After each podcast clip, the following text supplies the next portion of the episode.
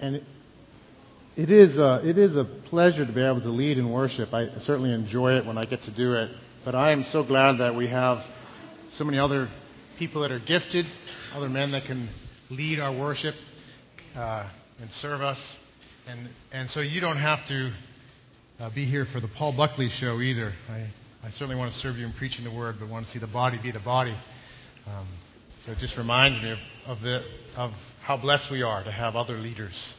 Uh, early in our church's life, actually, some of you go back that far, they, I did a lot of things. and I'm glad that God has prospered us and brought other leaders in. And it is really my highest privilege and, and joy to bring to you God's Word uh, most Sundays. And um, it's a, a humbling task because these words are the very words of God. And you are the sheep that he loves dearly. You are the precious sheep bought with his blood. There's no other commodity apart from the Lord himself and the entire universe as precious as you guys. So it is always a, uh, an honor and, uh, and something I tremble at to some degree as well to bring you God's word. But I'm so glad God is faithful. Uh, and he leads us and he speaks to us and he uses sinners uh, and he is glorified. Well, today we'll look at Psalm 128. We are in our series called Songs, uh, uh, Songs for the Journey. And these are Psalms from the uh, Psalm 120 to 134 entitled Songs of Ascent. These were Psalms that were sung as God's people ascended to Jerusalem.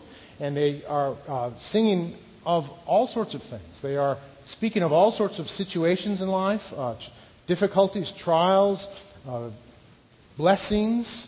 Uh, there's psalms of confidence. There's all different types of psalms, but they all have in common uh, a Godwardness, a Godward focus. So we see that through these psalms, and they have in common the theme of journeying to Jerusalem. And we've learned that for God's people in the Old Testament, Jerusalem was the focal point. It was the place of God's presence and, and the focal point of His promises and the gathering place of His people. And so it was right for them to, to journey there and to focus on that. And these Psalms apply to us because though we don't uh, journey to uh, ancient Jerusalem, we are on a journey as believers ourselves, called to a Godward focus, dealing with many different situations in life, but journeying to our ultimate destination, which is to be with the Lord uh, in His new creation, the New Jerusalem. And we are tasting and experiencing aspects of the New Jerusalem now as His church, as His church universal, and as His church local. So these Psalms apply to us. I trust that you've been instructed and inspired as we've gone along. Today we're looking at Psalm 128. And before we read it, just to let you know, this is a wisdom psalm. It's a psalm that teaches us about how to live life in the Lord, what, what the life of, of the believer looks like in the Lord. Uh, it's a wisdom psalm. I'll talk about that uh, later, what that means. Uh, but more or less, it's teaching us, it's instructing us, it's giving us a picture of life in the Lord. It's not meant to be an all encompassing picture. Uh, it's not meant to address every single qualification that might come to mind, but more or less to give us a picture. So as we prepare to read it and learn from it, let's pray and ask God to speak to us. Lord, we thank you for this wonderful psalm. Lord, your word endures forever. Everything else will fade, but you and your word and those who live in your word will last forever. Thank you for your word. And thank you, Lord, that it's your intention this morning to speak to us. Uh, Lord, we are your precious people. You love us, and the way that you lead us and care for us is through your word. The way that you teach us about worshiping you and walking together and witnessing to the world is through your word. And so we thank you, Lord. We thank you for your provision of Christ that we can come into the throne room and hear from you. And we want to sit at your feet right now and listen to you through your word. So would you help me to serve you and your people in this? Would you do this and would you be magnified through it, we pray. Amen. Amen. Psalm 128, a song of ascents. Blessed is everyone who fears the Lord, who walks in his ways. You shall eat the fruit of the labor of your hands. You shall be blessed and it shall be well with you. Your wife will be like a fruitful vine within your house. Your children will be like olive shoots around your table. Behold, thus shall the man be blessed who fears the Lord. The Lord bless you from Zion. May you see the prosperity of Jerusalem all the days of your life. May you see your children's children. Peace be upon Israel. Psalm 128. This psalm teaches us about the blessed life, and that's the title of our message today, the blessed life, and it can be uh, broken down into three aspects of the blessed life the blessed person, the blessed family, and the blessed community. The blessed person, the blessed family, the blessed community. Really, together, this psalm teaches us that personal, family, and community blessings flow, flow from a life of fearing and following God. Personal, family, and community blessings flow from a life of fearing and following God. We'll dig into those three aspects in a minute. Before we do that, let me just talk a little bit about wisdom literature. This is a, uh, a, a psalm of wisdom, it's part of the wisdom literature. Wisdom literature is scattered throughout the Bible, from uh, early on through and through the teachings of Jesus as well. But there's a special concentration uh, around the Psalms. Actually, the, some of the Psalms are wisdom. Uh, Proverbs almost entirely is uh, wisdom literature. The book of Job, uh, other, other books around that area are wisdom literature. And wisdom literature is, is literature that's meant to give us a picture of the life in the Lord, of life in the Lord, what it looks like. It's not meant to be taken, wisdom literature is not meant to be taken as absolute promises or absolute laws, but as a picture of how things usually operate in God's universe the wisdom literature is really uh, full of truisms, not necessarily outright truth. And what I mean by that, it's a, a, a truth is, is something that's established. It is this way always. A truism is something that is generally true. And so the Proverbs and, and much of the wisdom literature is meant to be taken that way, as truisms, well, as um, as we understand this actually in our culture. There's many truisms in our common culture we intuitively understand. Phrases like, uh, these aren't scripture by the way, but these are just truisms in our culture. The early bird gets the worm, right? We've heard that one. The early bird gets the worm. The idea that the person who's diligent gets there early is the one that gets the bargain or the deal. Many hands make light work. Uh, another proverb, that's a Chinese one. I did have someone once say from the pulpit that that was in the Bible, but it isn't. We, uh, it, it's, it's a, a truism, I think, but it's not in the, in the, scriptures. But we understand these things. We intuitively understand that these speak of tendencies. Because the reality is, yeah, the early bird does get the worm often, but sometimes the early bird gets up early in the morning and, and there's nothing there. Doesn't get the worm sometimes, just finds that he got up a little too early uh, and nothing happened. Uh, many hands make light work. Well, that's usually true, but sometimes many hands make confusing, disjointed work, uh, depending on what you're doing. Right? You ever been in a situation like that? There's too many well, we have another phrase too many cooks spoil the broth, right? Another truism. So um, that's what wisdom literature is. And I'm not trying to say that God doesn't tell the truth in that. He's just giving us His word to say, this is generally how it works. This is how my universe tends to work. Uh, it's not meant to be taken as absolute promises. Well, we, we see in Scripture, look, coming to Scripture itself, Proverbs 3, 9, and 10, a wonderful verse. I think we have it to project. It says, Honor the Lord with your wealth and with the firstfruits of all your produce. Then your barns will be filled with plenty, and your vats will be bursting with wine. Wonderful proverb, saying, if you live your life honoring the Lord with your wealth, if you make it a priority to worship Him with your wealth, the first thing that you do with your finances to, is to worship Him, He will tend to bless you in your life. That your vats will often be bursting, your barns will be filled with plenty. But it's not meaning to say there aren't exceptions to that, right? Uh, we see them elsewhere in Scripture. Sometimes the one who honors the Lord with their wealth uh, experiences famine or robbery or loss. Uh, at times there may be unemployment or some trial that goes on in life where this isn't true. This isn't an absolute promise. This is a, a, a truism. It's, it's an indication of how it generally works. Does that make sense? That's important to understand because sometimes people will take Proverbs and claim them as promises and then be very disappointed when it doesn't work out that way.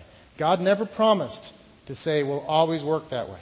But what he is saying is this is generally how it happens. And it's important to hold that correctly, particularly for today's purposes as we look at Psalm 128. We can tend to uh, go one way or the other. We can tend to say, well, either that promise in Proverbs 3, 9, and 10 is absolute. If I give, I must get back.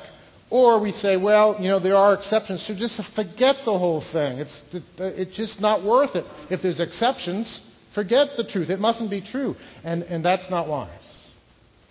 God wants us to live in these truths. He wants us to understand that these function in our lives, and we are to align our lives with the wisdom in God's Word, with the wisdom literature. But we must understand that there are exceptions. And for me, as a pastor, at times, I'm, I'm concerned for us as a church to hold this correctly. And the reason I'm concerned is because we have, as a church, as we go through Scripture, sought to address the, the reality of trials in life, understanding trials and how trials function. And that's very important because, because often the world cannot correctly understand trials, and Scripture has a lot to say about trials. Scripture teaches us that God uses trials. He is, he is in and through trials. That, that there's a role for, for trials and suffering. Uh, that God will use bad things to work something very good. And we know we see this uh, most preeminently in Christ himself, right? The life of Christ. He, he did good his whole life, uh, and, and God allowed something terrible to happen to him. God ordained it and even and made sure it happened. Uh, the, the, really, the worst thing that could happen in the entire universe, the, the very worst thing that could have happened, happened to Christ. God, God was put to death. God died for sin. God took the sins of his people on himself and, and was tortured and died. Christ's death just looking at the death and looking at what he went through is the ultimate fail. It is the worst thing that could ever have happened in the entire universe. But we know that he worked the very best thing that could have ever happened in the entire universe through his death. That he used his death and, and the atonement, his, his blood being shed for sin as God poured out his justice on Christ. He used it to atone for our sins and through that to provide forgiveness to us and everlasting life. And then he, he raised Christ from the dead on the third day to say that, that his work has been approved and he had been received. And now Christ reigns, and through his death and resurrection, he not only works the very best thing for us personally, but the very best thing for the universe in exalting God and bringing full redemption to the whole universe, both through the kingdom coming through his church, but also through his eventual return and establishing and renewing all things. So the very best thing was worked through the very worst thing. And that's so key for us to understand and to interpret life through that grid. Now, not that the bad things that happen to us work, work atonement for other people, but God uses our trials now. He works our life as we come to Christ, as we're joined to Him through faith. We belong to Him. And now He orchestrates trials to work good through our lives in many ways. One, one of the most significant ways is he, he refines us through trials so that we treasure Christ more than anything else. And that's an, a key teaching in Scripture. And I want us to, to, to build our lives on that truth. But I want us to avoid the mistake of thinking that life is only trial. To think that it is only suffering, that it is only failure. Because it isn't. And so the wisdom literature of God comes alongside and says, this is generally how it's going to work. You walk in my ways, there is blessing in life and eternal blessing. And yes, there's a place for trial, we must remember that. So wisdom literature comes along and says that. So, so we need to understand that as we look at Psalm 128. Psalm 128 comes to us uh, to, to help adjust us, perhaps. If we're living thinking life is all trial, all hardship, all failure, that God redeems and uses, Psalm 128 says, wait a second, there's blessing. For the man, the person, it's everyone who fears the Lord and walks in his way, there's blessing, personal, family, and community blessing that will tend to flow. Yes, there's a place for trial, but there's blessing. I hope that helps. I hope that makes sense for us as we come to this and come to the scriptures and that we, that we arrive at the place where we hold these things rightly. We live, live in God's promises, expecting blessing temporarily, but also understanding that He ordains and uses trials. And we hold both those things. So, with that in mind, let's dig into this psalm and learn about the blessed life. It says at the beginning, Blessed is everyone who fears the Lord, who walks in his ways. Blessed is everyone who fears and follows God. If we want to use two uh, consonants, fears and follows. Blessed is everyone who fears and follows God. The, the person, the blessed person, is one who fears the Lord. And in Scripture, fearing God is not a servile fear. It's not the fear that, that you would have for the local bully, the neighborhood bully, who, uh, if you get on his bad side, he'll, he'll take your lunch money or, or give you a bloody nose, and, and so you're afraid of him. That's not the fear of the Lord. In Scripture, when it talks about the fear of the Lord, it, it really means reverence. Reverence. It means a, in reverence means a deep respect, a deep respect. And God calls us to fear Him, to revere Him, to have a deep respect, to have Him as our, our as our central reference point. And there's lots of reasons in Scripture that we're given to fear the Lord. He is the creator. He is the creator of all things. Everything that exists comes through His hand. He is the ultimate reality. He is the determiner of truth. He is the one who determines what's good and what's evil, what's right and what's wrong. He is, he is God. He rules over all things. He's made all things. It is His prerogative to rule and to reign and to be feared, to be revered and deeply respected. So, because He's Creator, we are to deeply respect Him. Because of His character, He is holy. He's holy. There's not a hint of evil in God, there's not a shade of darkness. He is perfect and holy and glorious and so above us in his holiness. You guys have perhaps read in Scripture where, where God is on the throne and, and, and there's just bright light from the throne and, and even these glorious seraphim, these angels that attend him, cannot they have to hide their eyes for his holiness. And Scripture says, Holy, holy, holy is the Lord. And when Isaiah encounters the Lord, he says, Woe is me. He, he, he knows how holy God is and how unholy he is. And so he speaks condemnation on himself. Woe is me. And it's not woe is me like we're used to. It means woe. Um, it means undone is me. God is holy. He is perfect in his character. He is, he is just. He always does exactly what is right. He rewards the righteous. He rewards those who live in faith and respond to him. And he punishes the evil. He never overreacts or underreacts. He's not like us. If you're a parent, you know at times you overreact and you underreact, and it's just kind of always trying to find how to be just with your children. Overreacting, underreacting. God never is anything but perfectly just.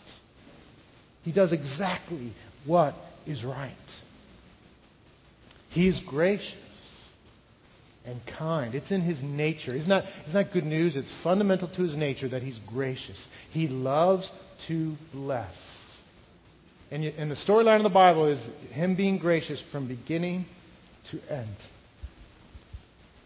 The garden, he provided everything for mankind. He did it all. And he said, now, now live before me in my grace and believe me and obey me.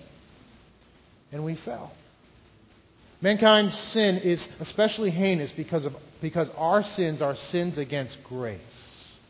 God has only been good to us, only been kind to us, has only blessed us, and we have rejected Him in His graciousness. Every sin is a sin against grace, against God giving to us ahead of time what we don't deserve.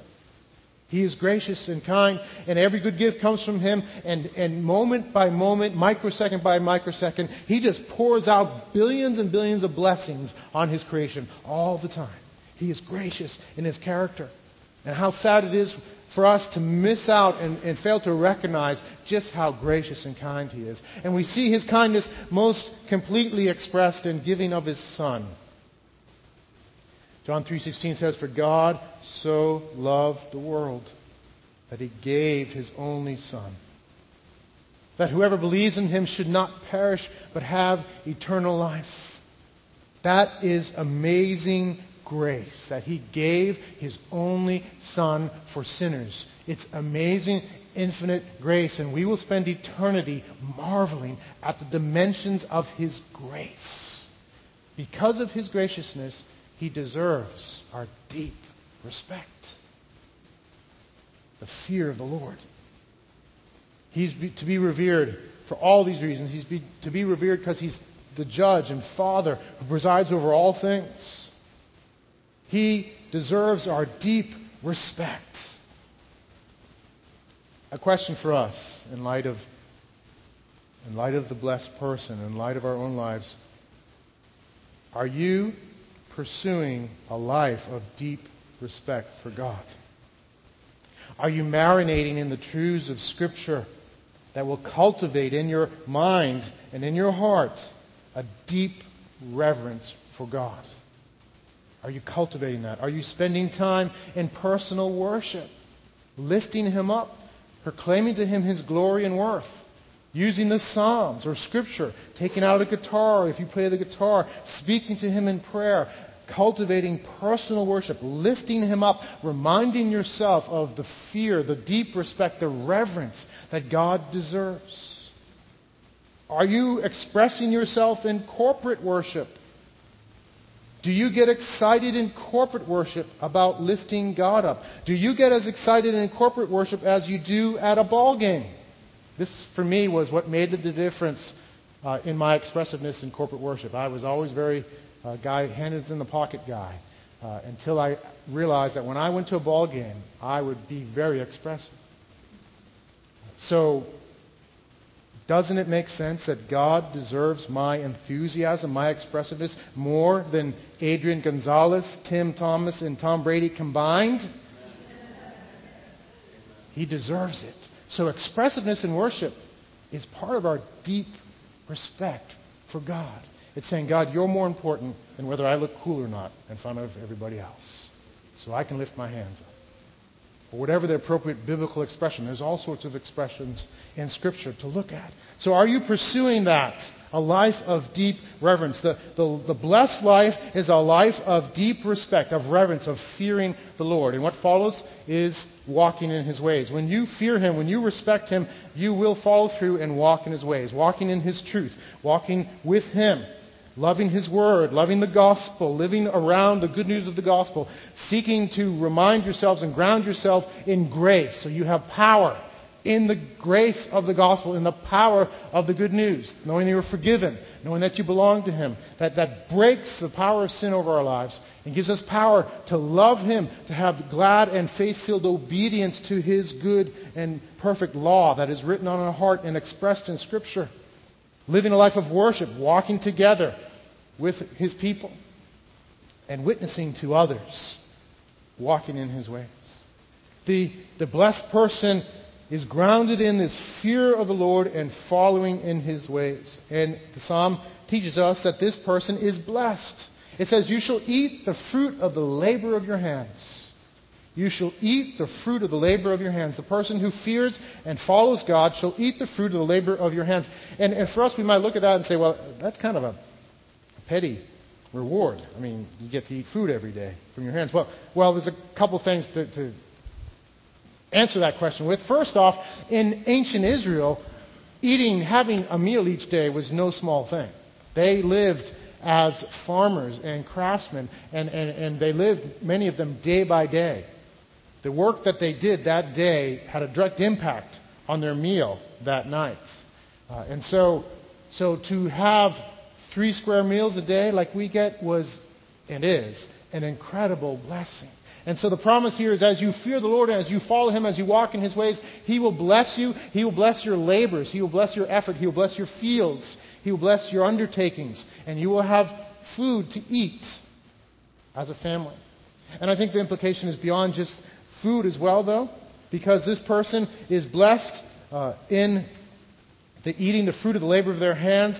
It says, You shall be blessed and it shall be well with you. So that it's an overall blessing in life. It's experiencing just blessing over your endeavors, whatever they may be. As you walk in the fear of the Lord, following Him, there's a blessing that comes in our occupations, in our endeavors. Who here has been blessed of the Lord in your occupation, in your endeavors, watching His supply? I think all of us. It's wonderful. He constantly, constantly blesses us in these ways. And I know uh, wisdom literature tends to put up the ideal, by the way. It shows us the ideal. It doesn't mean that we all must be perfectly ideal to have these sort of results. It's, it's showing us the ideal so we'll, uh, we'll be captivated by that prospect and the, and the blessings that flow. But the reality is we all struggle.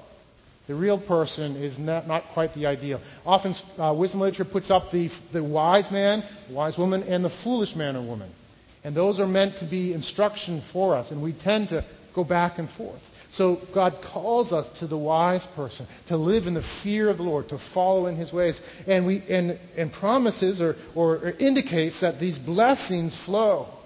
And generally speaking, life is good for the person who fears and follows God. The psalm continues. It says, Your wife will be like our fruitful vine within your house. Your children will be like olive shoots around your table. Behold, thus the man shall be blessed who fears the Lord. The man who fears and follows the Lord finds that his wife is like a fruitful vine. And uh, Scripture uses a lot of agricultural metaphors because it was largely an agricultural society. We are not. Uh, the, the only vines I think we have in our yard are poison ivy vines, and that's not necessarily a good analogy for us. Uh, but for ancient Israel, uh, grapevines were a wonderful blessing. To have grapevines was a sign of blessing and fruitfulness. And so, this image of, of the man uh, who fears and follows God, his wife being like a fruitful vine from within his house. And by the way, we'll get to this. The, the word within is, is, is even stronger than that. It means like from deep within, at the core of the, the home. There's this fruitful vine. And it's a picture for them to have a fruitful vine was a great blessing. Uh, to have a grapevine, grapes provided uh, food in the form of grapes and raisins and drink, everything from grape juice to the finest vintage wines. And, and by and large, the testimony of Scripture about grapes and wines is positive. Scripture does warn us about drunkenness and, and forbids us to, to, to be drunk. But most of the references in Scripture to wine are positive uh, uh, speak of God's blessing and celebrating His abundance. Uh, and so in the psalm, when it, when it says this, it, the idea is that there's this fruitfulness that's joyful and blesses the home. There's, there's this blessing on the home, like, much like it would be to have a, a vineyard. A, a rich vineyard uh, is, is what it's like having a, a godly wife for the man who fears and follows the Lord. Now, this psalm doesn't get into all the nitty gritty, by the way, of, of how this happens. It, it, and, and you need to understand that the blessings that flow to family, to marriage and family and community are not some magical blessings. It's not that, you know, you fear and follow the Lord, you have a good quiet time, and all of a sudden, poof, your wife is a fruitful vine, and poof, there's olive shoots around your table. Uh, there's, there's, a, there's a walking out of fearing and following God that, that impacts your marriage, impacts your family, impacts your community. And so the, the person who fears and follows walks with God in such a way that, that he, uh, he cultivates who his wife is and her gifts and her walk with God. And, and she is a fruitful vine within the house. The picture here is, is, is, of, of, is drawn from a man with a, with a you know, fruitful vineyard and an olive grove. And I think we actually have a picture to show uh, kind of get the picture of a, like an Italian villa. That ancient Israel probably was a little more fertile than it is now, a little bit more like Italy. So the idea of this villa with just surrounded by olive groves and, and, and grapevines, that's the picture uh, that is one is the, the author is trying to convey here. And so his wife is a fruitful vine. Now, now there's probably some allusion to the Song of Solomon here, um, where a fruitful vine means a little more than I'll get into right now. Um, the enjoyment of her beauty and marital intimacy. I think that's part of what the psalmist is alluding to, but, but probably not all. There's other aspects uh, here. That, that his wife is a fruitful vine who impacts the core of the home. She is, is there at the core of the home, blessing the whole home. Um, to be in this home, to be around this, this woman, is to experience blessing. She is a, a Proverbs 31 type woman. And she blesses her family. And, and the, the, the call in Scripture for, uh, by and large, I mean, there may be exceptions, but by and large, is, as possible, the call in Scripture is for, for moms to dedicate themselves to their home and to their family. And, and there's a promise of blessing as they do this. And, and generally speaking, as I observe families, I think uh, we see this truth that the w- woman of the house has dramatic impact on that family, on that home. She, in many ways, determines the atmosphere of the home, what it's like to live there. And so, if her hospitality, her graciousness impacts the home and, and creates a, an environment for the home. And so, for the one who fears and follows God, there's this blessing. Now, when we don't do that, a woman, a, a, a mom, a wife can adversely impact the home.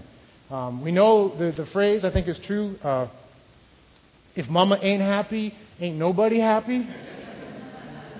Uh, and the, and the, the other side of it, when mama's happy, everybody's happy. And, and that's in line with this psalm. This woman is a woman who's, who's experiencing the blessing of a husband who leads her in fearing and following God. She is doing that, and there's fruitfulness and blessing to the home. It goes on, the children. It says, Your children will be like olive shoots around your table. Another agricultural picture here. And olive trees were very important in society back then. Uh, olive oil was, well, they would eat olives. It was for food, but also for oil, cooking, lamp fuel, cosmetic base, and even money uh, were ways that olive oil was, was utilized back then. So to have an olive grove meant you were doing really well. And olive trees are very interesting trees. Um, they are, are, evergreens. They have really twisted, gnarly trunks. And I think we have a picture to, to show. They, um, they, have, they have flower in May, bear fruit in the fall. They grow about 20 feet high. They take about 40 years to reach maturity, by the way.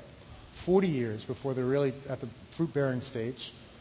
And they'll tend to reproduce themselves. Um, they're very resilient. They'll send up shoots through their roots. And then those shoots can be used to cultivate another tree. Uh, the, splicing and grafting that goes on. But they send up these shoots. And so when the psalm talks about your children will be like olive shoots around your table, the, the idea is, is that the, the man who fears and follows God is like that mature olive tree, fruitful. But now sending up shoots. The next generation is coming up, and there's this promise. This promise that this next generation will be another crop of olive trees. It may take a while right? 40 years for fruitfulness. But there's this promise of, of, of fruitfulness coming through the children. These children who are around the table. There's this promise of years of fruitfulness and this extended family that will be coming forth. And in, later in the psalm, it, it, talks about seeing your children's children, that, that there's an impact even to the, the third generation through the life of the, the man, the person who fears and follows God. It's a wonderful picture. And so the psalmist in here says, Behold, thus shall be the man, thus shall the man be blessed who fears the Lord. Behold, look at this picture. It is great. This is a great blessing for the person who fears and follows God. It's, a, it's an indicator for us, a, a blessing that comes from a life of fearing and following God. So, question is, are you pursuing these blessings? Are you pursuing these family blessings? Are you following through and fearing and following God in your own life and, and, and seeking to lead your wife or wife as, as you come alongside your husband to encourage him to fear and follow that you might see the blessing in your family? There's a wonderful blessing indicated here. What, what a thing to think about, about your children being like olive shoots. And then the third generation coming forth. What, what, a, what a, a goal before us that should motivate us. Are you, is, is the reality again in wisdom literature, it's putting this ideal out, up here. And whenever I preach on this, I know there's always, all of us are thinking, okay, any more of this and I'm going to go out of here really discouraged because when I measure my life by that standard, I fall short. But that standard is a call to us to walk in the Lord and to help each other out. The reality is, all of us are often, often playing the fool, and we need help. And so this promise should motivate us to, to ask others who maybe are more mature and seeing more success, what are you doing? Tell me, help me, come alongside. Help me with this. Let us not grow lazy or give up or be discouraged with this. Let's be motivated. I want to see that. And no matter what stage you're at in, in life, there's always something we can grow in to, to enjoy these blessings more. So let's seek help from one another. Do you need pastoral, pastoral help? I would love, as far as I'm able, to come alongside and help you. I want to see those blessings. I want to see you enjoy those blessings. So let us pursue these things. Finally, the blessed life results in the blessed community. This psalm finishes off saying, The Lord bless you from Zion. May you see the prosperity of Jerusalem all the days of your life. May you see your children's children. Peace be upon Israel. Derek Kidner, the late scholar, pastor, in commenting on this section says, if piety can be too individualistic and a family too self-contained, the final strophe, strophe, I don't know how you say that word, takes care of both of these dangers. Zion, where the faithful gather, is where you can expect to find blessing. And your family's future is bound up in Zion's welfare and that of Israel. This is so important for us to understand. That the blessed life is not only uh, results in personal blessing, not only results in family blessing, but it is to flow to community blessing as well. And, and I think for many of us, we can be devoted to personal and family prosperity and forget about the community. Forget about community blessing. And I think as New Englanders, this is probably a special temptation for us. I don't know all the reasons why. But we can be really devoted to personal piety and be outstanding. We can be devoted to our family, but then just kind of treat the community, and, and I think for us the application is our local church, with, with a, a lesser place than we should. And this psalm comes alongside us and says, no, the blessed life results in personal blessing, family blessing, and community blessing. These are tied together in Scripture. And, and Scripture doesn't necessarily go into depth about how to do it because I think for the writers of Scripture and the early church, the Old Testament people of God, they intuitively understood these things. I think they intuitively understood how to be personally devoted to the Lord, how to be devoted as a family and the community, and they held those things in the right place. I think the Western, Western culture has brought us many good things, but one thing that it has done is it, it's, it's caused us to shift more towards the individual. And then we maybe correct that uh, in being devoted to our families, but we end up missing the community aspect. And so, thank God for this psalm. And we've talked about this before uh, as we've gone along in Scripture. We were early on in Psalm 122. We talked about delighting in Zion, and, and in that message, I talked about this this aspect. And, and let me just try to explain as best I can how this works because there are, there are questions that, that we have at times. Um, maybe we've had experiences where we've sought to be devoted to the community and we've found that when we get devoted to the community, maybe the way it was done, it's taken away from personal and family devotion to the Lord. It ends up being abusive. Maybe that's been your experience. Uh, and I want to address that because you might be thinking, well, I don't want to go where I used to be. And, and, and we don't want to go there either, by the way. Um, so let me try to explain uh, as best as I can how this works. As you read through Scripture, as you read through Psalm 128, Psalm 122, uh, Ephesians, and elsewhere, you'll see that, that there's a great amount of focus on the community of God. Now, in the Old Testament, that's the people of Israel. It's the city of Jerusalem as the focal point.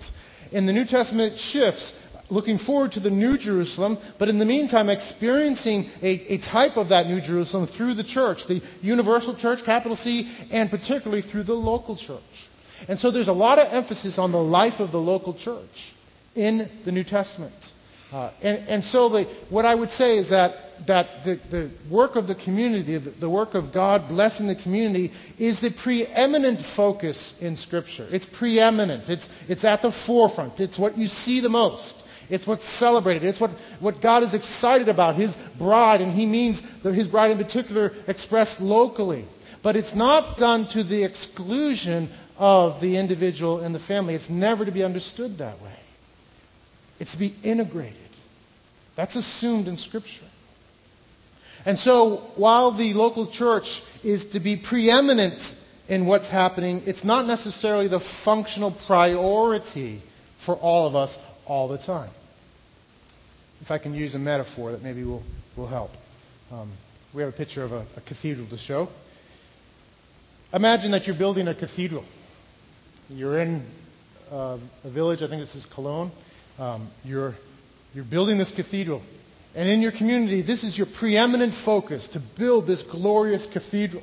It's, it's what you want. And you want it as a place of worship. You want to go there. You want to worship with God's people. You want to lift God's name up. That's your preeminent focus. But more than likely, you in that village will have a particular role to play.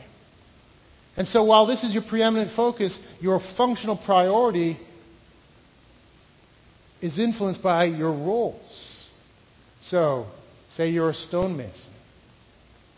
Your preeminent concern is this cathedral, but your functional priority is being a stonemason. And your job is to go to the quarry and take stone, mine stone, out of the quarry and shape it and form it. And then take that stone that you've worked on and place it in the cathedral so it serves its focus.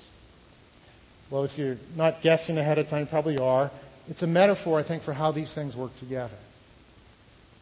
The family and your children are, are really the quarry. You, as parents, you're the stonemason. And your job is to quarry that stone and to shape it. But the end point is not for that stone to stay in the quarry. And, that, and for that stone to stay in your house so you can think, oh, this is great. Wasn't it, isn't this a beautiful stone? The, the, the end point is to transition that stone from the quarry through your hands to the cathedral. That's how I think it works in Scripture. I hope that helps. There's limits to that analogy, I'm sure, but that's how it works. And so this psalm speaks of the blessed life being one of, of personal blessing, family blessing, and community blessing. It flows that way. It works that way. And the result in here is, is blessing, seeing our children's children blessed.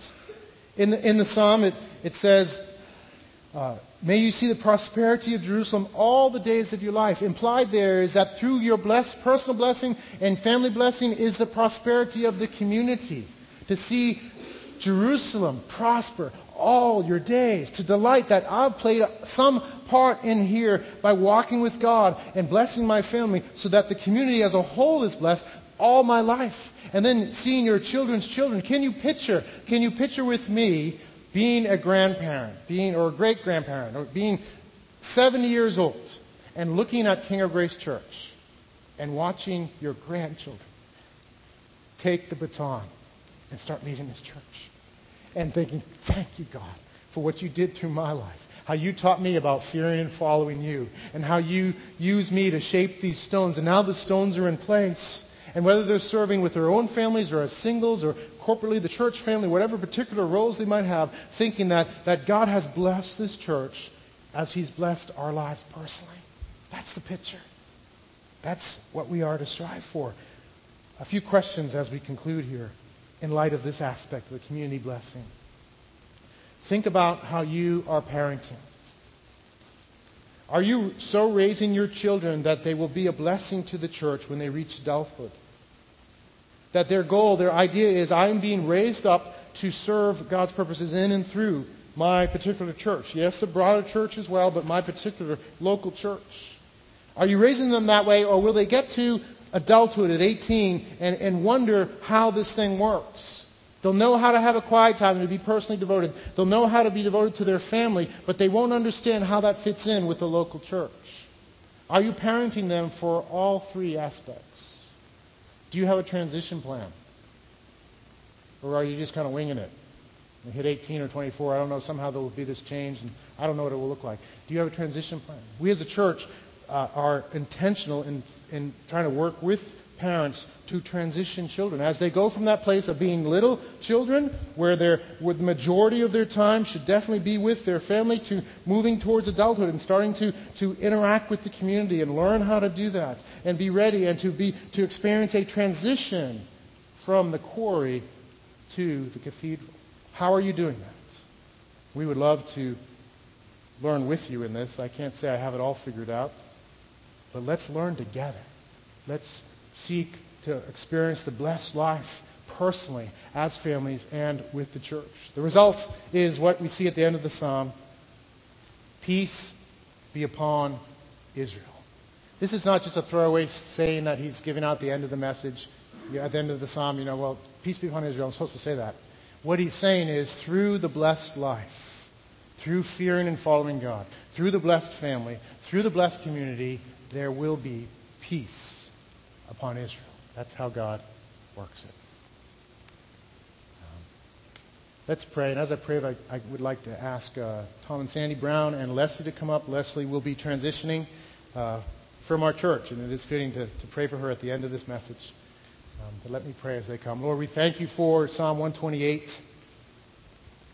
We thank you, Lord, for your word that guides us. Teach us, O oh God, how to live in light of these things. To live fearing and following you, experiencing personal blessings, walking in these things in marriage and family and in community. We thank you for your words. Change us, lead us, be magnified, we pray. Amen. Amen. Come on up, guys. Leslie has uh, grown up in our church, and um, I know Tom and Sandy would, would, would, along with all of us, be aware of how we haven't been perfect, but in many ways these guys have done well in raising their children to be transitioned. And so uh, Leslie will be uh, relocating permanently up to White River Junction area and part of a great church up there, living with a godly family and, um, and working in her career. So um, it's a bittersweet time, isn't it? To, to thank God for this stone that's been shaped and now is being placed in that church. Uh, so we just want to commit her, uh, commit her to the Lord in this process. So let's pray.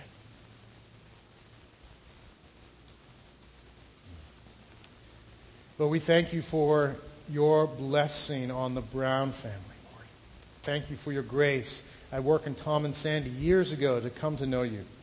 And Lord, that you've taught them how to fear you, how to follow you. And I know, just like all of us, they've struggled with that at times. But Lord, you have been at work.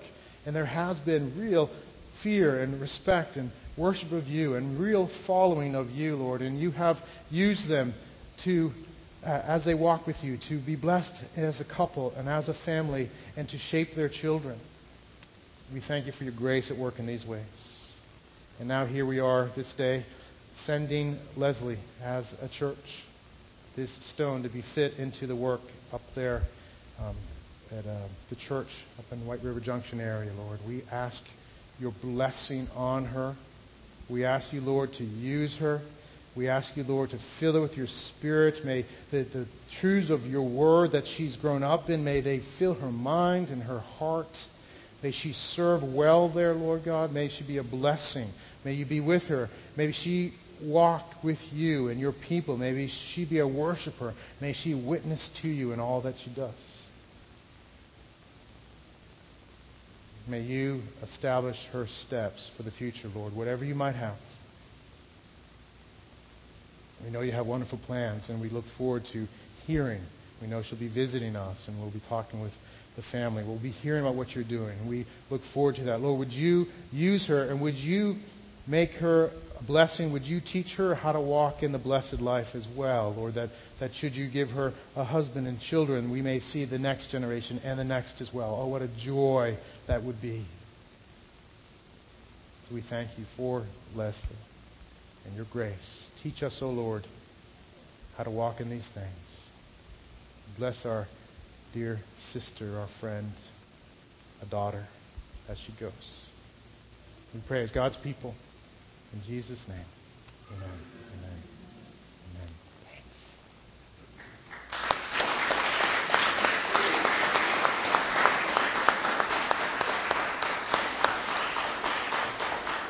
The band can come up as we close in song.